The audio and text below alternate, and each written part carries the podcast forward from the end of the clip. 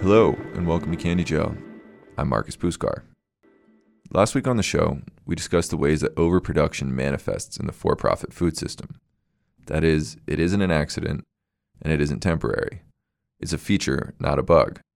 We discussed how billions of pounds of excess food have to remain concealed and hidden. By making sure that excess is hidden, often in ways designed to belittle and shame those seeking it out, the food system colludes to create artificial price points by creating a false sense of scarcity. For example, if everyone knew that the same chicken they had just bought for fifteen dollars was being discarded without a second thought, it would certainly lower its value. That food often ends up in a landfill or at a food charity being given out for free. But both of these endpoints help to maintain artificial scarcity, because people are made to feel like eating from a food rescue or a food charity is something to be ashamed of, which is a very convenient outcome for the food industry. So in today's show, we will be exploring how that system supports itself on a micro level, how people are often asked to undergo rituals of humiliation just to access the food that the food industry is willingly keeping from us just to keep their prices high. We will do this by exploring how food charities operate on a micro level. Last week, we discussed Feeding America and its control over the excess food stream in the U S. But where does all that food go? At some point, each cut of steak, each box of bananas, and every carton of milk has to be taken somewhere, whether that's to fulfill its purpose as food for people or to end up as a slow source of methane leaking into the atmosphere in a landfill. Today, we have a guest that will help us make sense of how this systemic overproduction unfolds and show us where those items come to be distributed with no strings attached. My friend and mentor in all things food system related, Kathy Stanley, is the founder of Joy's Kitchen. Joy's Kitchen is a food rescue that does the work of saving and redistributing the food that is willfully overproduced. Implicit in the system that Josh Lone has described last week, in which supermarkets know that they are overordering, is an assumption that there will be an army of volunteers that come to rescue the food. It's a fraught relationship because it relies on the good faith of these small organizations to overcome similar logistical challenges that massive multinational corporations have to put up with. They have to pick up the food and make sure that it can be distributed or refrigerated before it's too late. All of that costs money and requires a lot of people who are willing to do this work. Um, the main focus um, of utilizing those already existing resources is food for us. And it's not only food, but the, that is our main focus. And we do that by um, focusing on grocery rescue at a retail level for major grocers in the area, um, mostly in partnership with Food Bank of the Rockies Grocery Rescue Program. So the food ends up at Joy's Kitchen every day. We start with zero and end with zero every day. So that's a really important thing to mention about our program and why it's sustainable in this crazy food system that's been created. Joy's Kitchen um, is assigned grocery stores. We go directly to the back door of grocery stores. There are existing basic frameworks from Food Bank of the Rockies in their grocery rescue program. We also, in able the grocery stores and the backdoor receivers to donate more and more fluidly in a better organized system that enables the donation program to pull out as much viable food as possible that was slated for waste in that grocery store. ninety percent of that food is non-compromised, perfectly nutritionally dense, fresh food, perishable food product that needs to get into the hands and mouths of people to be processed instead of going to the landfill. If we didn't show up at these spaces, if other agencies and people approved to do this work, if we didn't show up, this food would be thrown in the trash. Actually, a very good example of that is that we were fo- forced to close on July fourth due to backdoor receivers being gone, Food Bank of the Rockies being closed down, um, not enough volunteer power. I mean, that list goes on and on, but we were forced to close on the fourth of July when we don't show up on that day instead of saving that food for donations or for for the people, that food is definitely immediately thrown away for lack of storage or program infrastructure in the actual supermarkets. And there's no backup plan. I mean, this corporate complex system, it's driven by capitalism. There isn't a backup plan. It's all on the backs of of these entities that have been created to funnel the waste through. Also, there's not a penalty or any subsequent any subsequent consequences of that behavior. If that behavior continues, it's just simply wasted. So a normal day for Joy's Kitchen is that my we're, we're very small staffed. We feed about five thousand families in the Denver metro and Jefferson County areas a month. That's about fifteen to twenty thousand people in those family units receiving food for a week or more. Um, we operate out of a fifteen hundred square foot space in the bottom of a church. Because we're extremely efficient with our program and start with zero and end with zero every day, especially with the perishable food, we're able to extract that food in these beautifully maintained programs of relational impact that my team has. One staff driver goes out every day with a truckload of volunteers that want to be active in in that part of Joy's Kitchen. They start at seven thirty in the morning. They return with one truck and one trailer from the stores that we have en route for that day. We have um, twenty-two stores in total a week, and that is what is the bulk of feeding that many families. So that's kind of an idea of how much food is coming out of twenty-two neighborhood stores. And we're not in those specific stores every day. We share those stores with other agencies to feed other areas of Denver. Every rescue averages between two and six thousand pounds of return every morning at eleven thirty. At eleven thirty, the volunteers in the building space meet the truck. We have built a very fun community around this, a very intentional, very sweet community that relies on four hundred twenty volunteers a month to move this food before it goes to waste through this final process. So my people in the building meet my trucks at eleven thirty. We unload trucks manually with that much weight down some ramps. We gather, we listen to music, we sort that food in an hour and a half, and then public distribution or boxes are made to go out to those who can't get to us.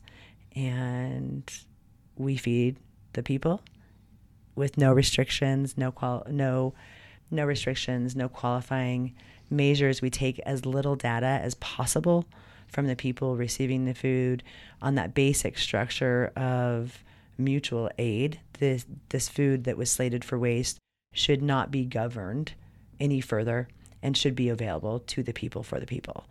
And we do that, and we clean up our space and we go home. And that's every single day, six days a week. And that's been going on for eleven years. So as Kathy just described, there's a lot that goes into the work of saving excess food. There's a kind of begrudging acceptance that this is what needs to be done to A, feed thousands of people, and B, save the excesses of industry from the landfill. Our guest from last week, Josh Lone, explained the implications of how this vast system of excess food distribution utilizes free or underpaid labor. If people could understand the role that they play in financially supporting the food system, food bank workers and food rescuers might be able to upend this unjust and environmentally destructive arrangement.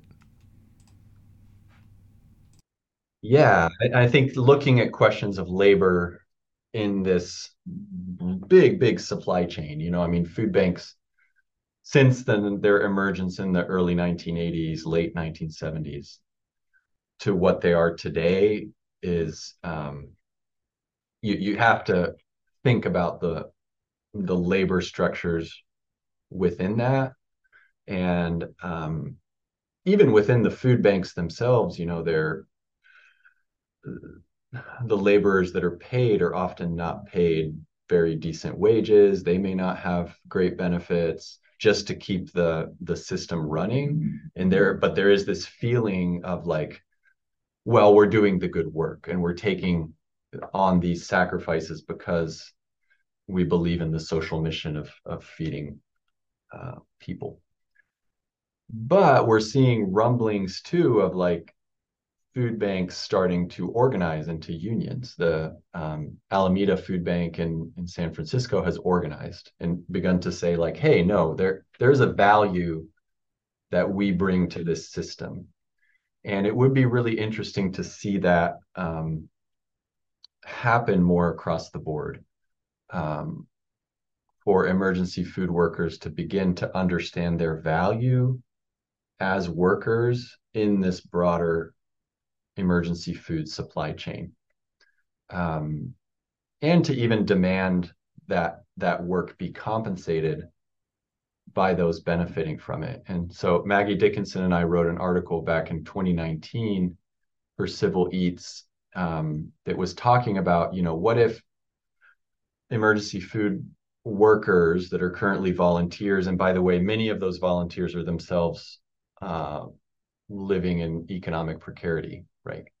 Um, what if they were paid for this work? Uh, what would that amount to? And we took Feeding America's um, report of, you know, how many volunteers they estimated were working across the sixty thousand charities across the country, and multiplied those hours by fifteen dollars an hour, which, you know, um, is kind of the wage that a lot of people are, are fighting for as a minimum right now.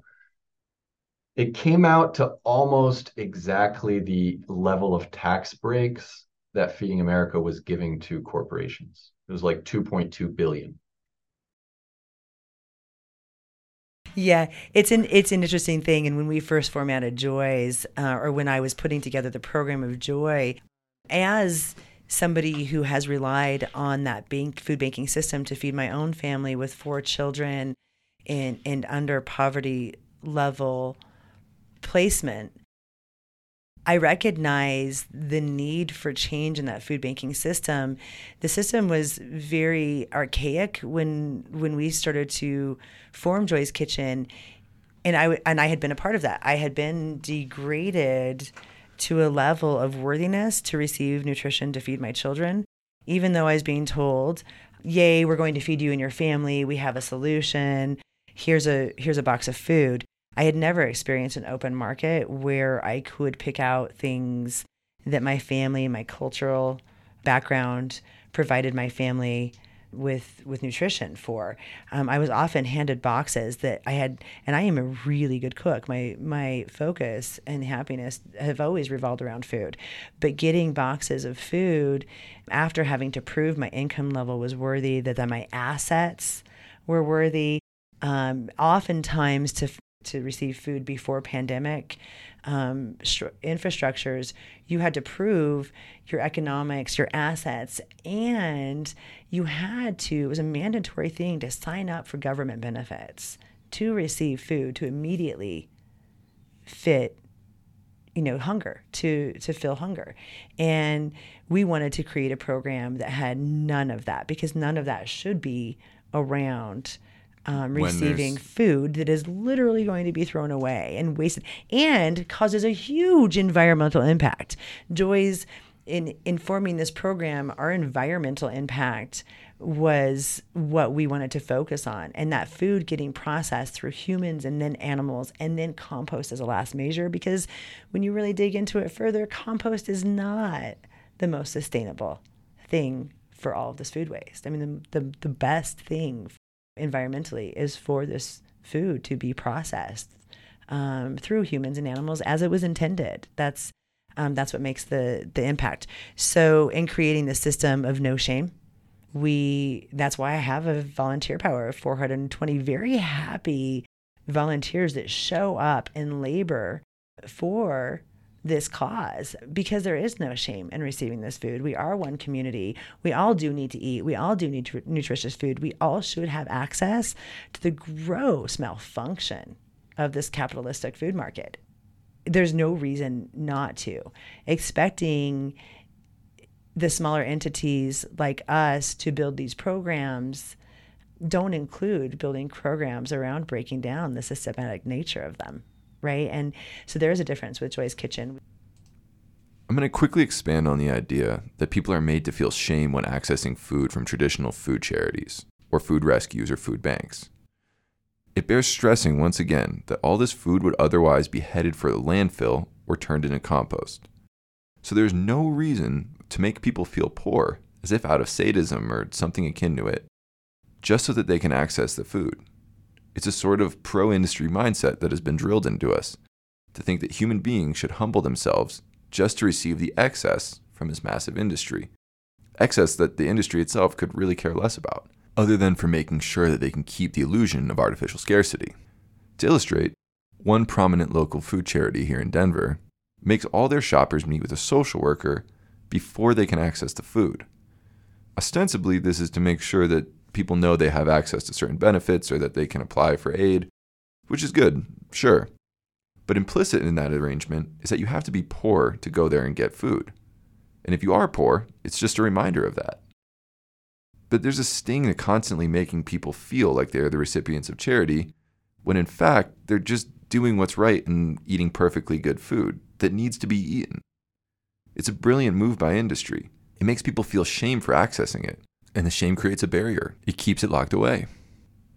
I can't tell you how many times I've tried to explain to friends what Joy's Kitchen is, urging them to come get the food, only to have them convey to me in one way or another that they don't need to access that food because they aren't that desperate.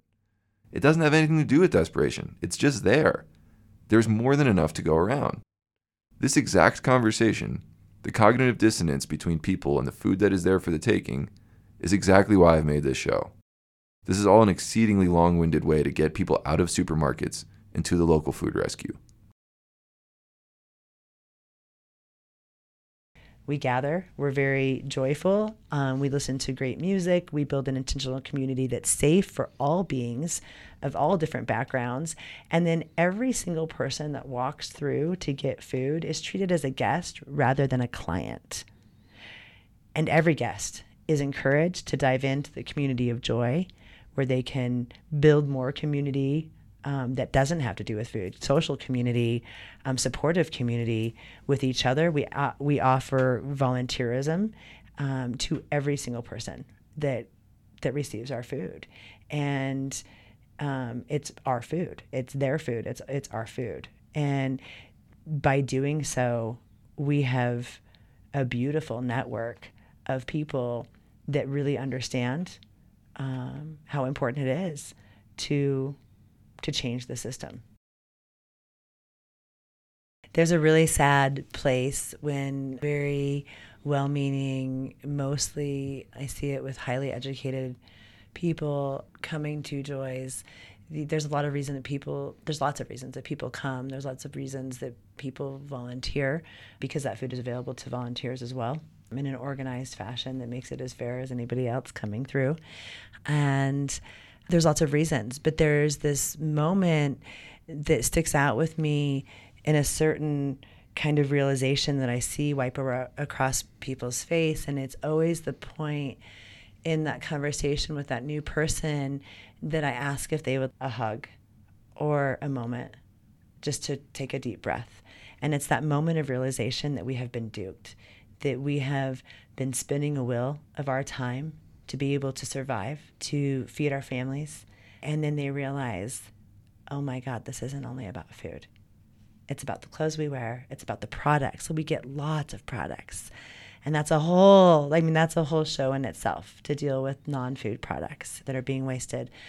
But to see the realization of somebody that has faced severe consequences of not being economically stable, and that realization washing across their face that they have been duped, that this system is created to created to suppress them rather than feed them, is really sad.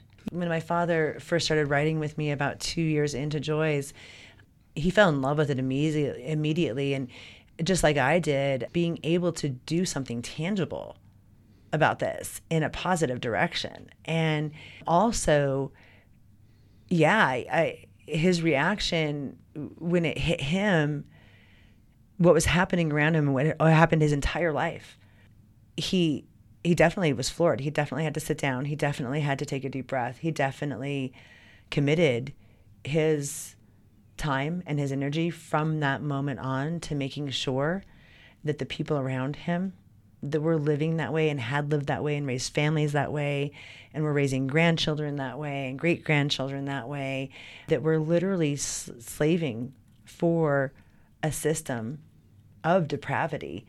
He committed his, the rest of his living life to this mission of Joy's and didn't miss a day. There were tears. I mean, there were there were tears of how much money and how much time he had spent trying to feed his family of eight kids and how he had bought into that system so much and how he had always felt compelled to feed other people and to love other people and and give his money to charities that were doing so. But he didn't realize how easy it was for him to do so and for us all to do so.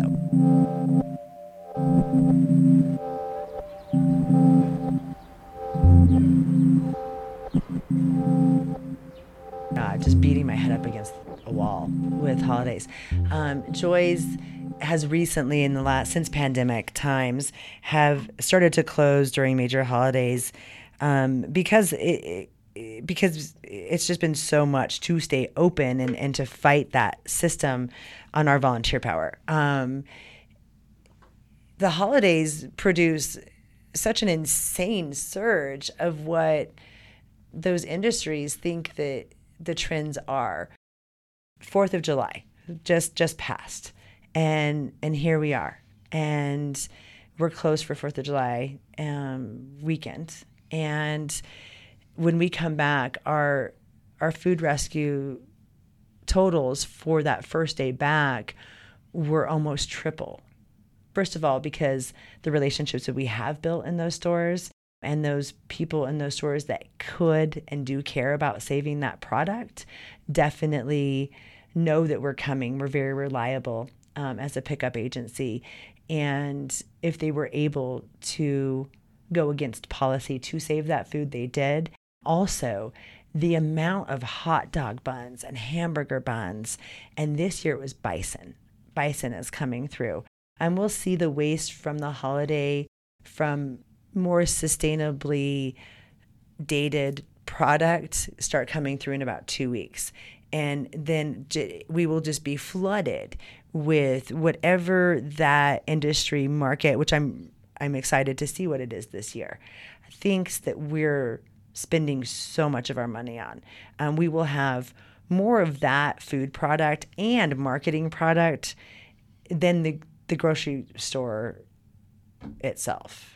And because those items are are not slated for discount. I mean, they're holiday. The holiday's over on fifth of July, so we're done. Like those those things aren't slated to be discounted and moved through a complex system. They're they need to get out because that holiday is over, and that monster of a machine needs to put the next thing up, the next the next cool thing on the end cap of the aisles.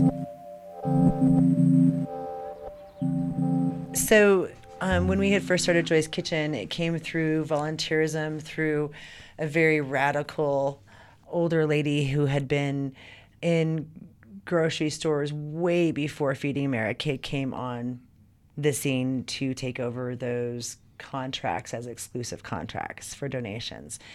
She had built such a great relationship and such a long-term standing with some of these backdoor receivers. You know, they that's another thing. Like a lot of these people work in grocery stores for the entirety of their adult careers. So she had known people in the back door since they were young. They recognized that when when the bigger food bank models weren't picking up the food, and there there were holes. There were days where those trucks weren't coming. And also the focus of those trucks coming in at the time, and it has changed, um, but at the time, those fo- those trucks were focused on mostly non-perishable food pickups. And she had focused in um, since the early seventies in the grocery store model and had been collecting donations from the back of the stores until Food Bank of the Rockies and Feeding America stepped in to initiate their exclusive contracts and programs for for the sustainable donation of the food. And so she was still going in. At the time, I didn't know that that I didn't know these systems at all. I had no idea about this. This is not in my background. It was not something that I had planned. So when I went into those stores with her, I didn't know that that that those laws had shifted, and neither did she. She had been she was older, and she was very out of the loop of all the logistics that were taking place behind in that industry, and that so she didn't know the agreements because she's not a formal part of them.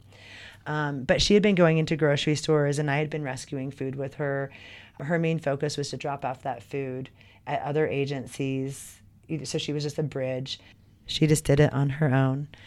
And there was an upset. She, I was covering her routes to take the food. I had been volunteering with her. It was before Joy's Kitchen started, obviously, but I had been volunteering with her for a couple months, and I had was covering her route in entirety, where I was met at the back door of one of the grocery stores, and very hostilely met at the, the back door of a grocery store. And I was educated very quickly and very sternly about the laws of food rescue, about taking product out of a grocery store, which does make sense on a fundamental level that, okay, like, okay, great. How do we do this then? How do we, how do we get the, the food out from this grocery store? We've been picking up this grocery store for years, and now all of a sudden we can't pick up on these days, or we can't pick up the food at all. At that time, I was very sternly taught to by the store um, and the corporation, and, and threatened with legal action um, because I had taken out product from the store, which was perishable food donations the produce department had saved. And that produce on a retail level that I had collected from that specific store was definitely over a thousand dollars worth of value. I was then remanded and talked to, and immediately closed out from all of that grocery store's back doors. We had been extremely effective and liked in the back of the stores. It was very confusing to me. Very quickly, in a matter of moments, in the parking lot of that grocery store, not being able to pick up that food, that food was being dumped in front of me into a dumpster. Um, in that moment of the rabbit hole I quickly went down, that's when I started learning the rules and understanding the laws around these contracts. People ask me all the time, what do you need the most? And we definitely need funds. We definitely need tangible funds to put gas into our car, to support the five staff that we do pay salary for, um, for building, all of the other things that come along with that. And you can do that by going to joyskitchen.org slash volunteer or slash donate. Amazing. And at joyskitchen.org slash volunteer, you can see how and where to go. Yes. And help out yourself. Yeah, that would be great. We'd love to meet you. We'd love to see you. We'd love to build community with, with everybody listening. Also, um, I wanted to mention, we are not government funded at all. We have, we don't have any kind of granting from any larger entity. We are focused on raising the money to support Joy through the community, for the people, by the people kind of community. And each box of food that currently goes out to a family of four that weighs approximately forty-five to sixty-five pounds, depending, costs about ten dollars of resources for us. That wraps it up for today. Thank you so much to Kathy Stanley for joining us. Please check out joys kitchen dot org and donate. And if you don't live in Denver, try to find a local food rescue around you. I'm sure there's one out there. Thanks for listening. I'm Marcus Puskar. This is Candy Jail.